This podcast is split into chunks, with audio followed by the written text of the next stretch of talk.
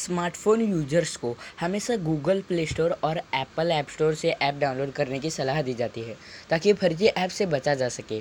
लेकिन यहाँ भी एक यूज़र फर्जी ऐप का शिकार हो गया। एक आईफोन यूज़र ने एप्पल ऐप स्टोर से एक फेक बिटकॉइन ऐप डाउनलोड करने के बाद अपनी सारी बचत गंवा दी।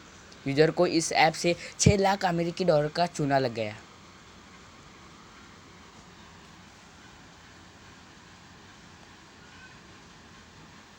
वॉशिंगटन पोस्ट का रिपोर्ट के अनुसार एक आईफोन यूज़र फिलिप क्रिस्टोडोलू अपना बिटकॉइन बैलेंस जांचना चाहता था और इसीलिए उसने ऐप स्टोर पर ट्रेजर नाम का ऐप सर्च किया। उसे एक ऐसा ऐप दिखा जिसमें ग्रीन कलर बैकग्राउंड के साथ ट्रेजर का लोगो था। फिलिप ने इस ऐप का डाउनलोड किया और अपनी डिटेल्स दर्ज कर दी। इससे पहले कि वह पता कर पाते ऐप ओरिजिनल है या नहीं, फिलिप ने अपने बिटकॉइन सेविंग्स गवा दी।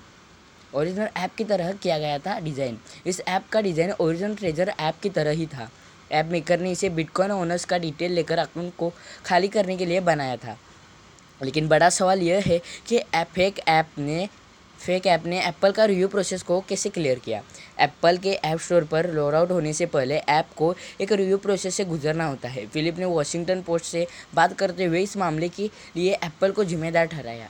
सबमिट होने के बाद क्रिप्टो करेंसी ऐप में बदला।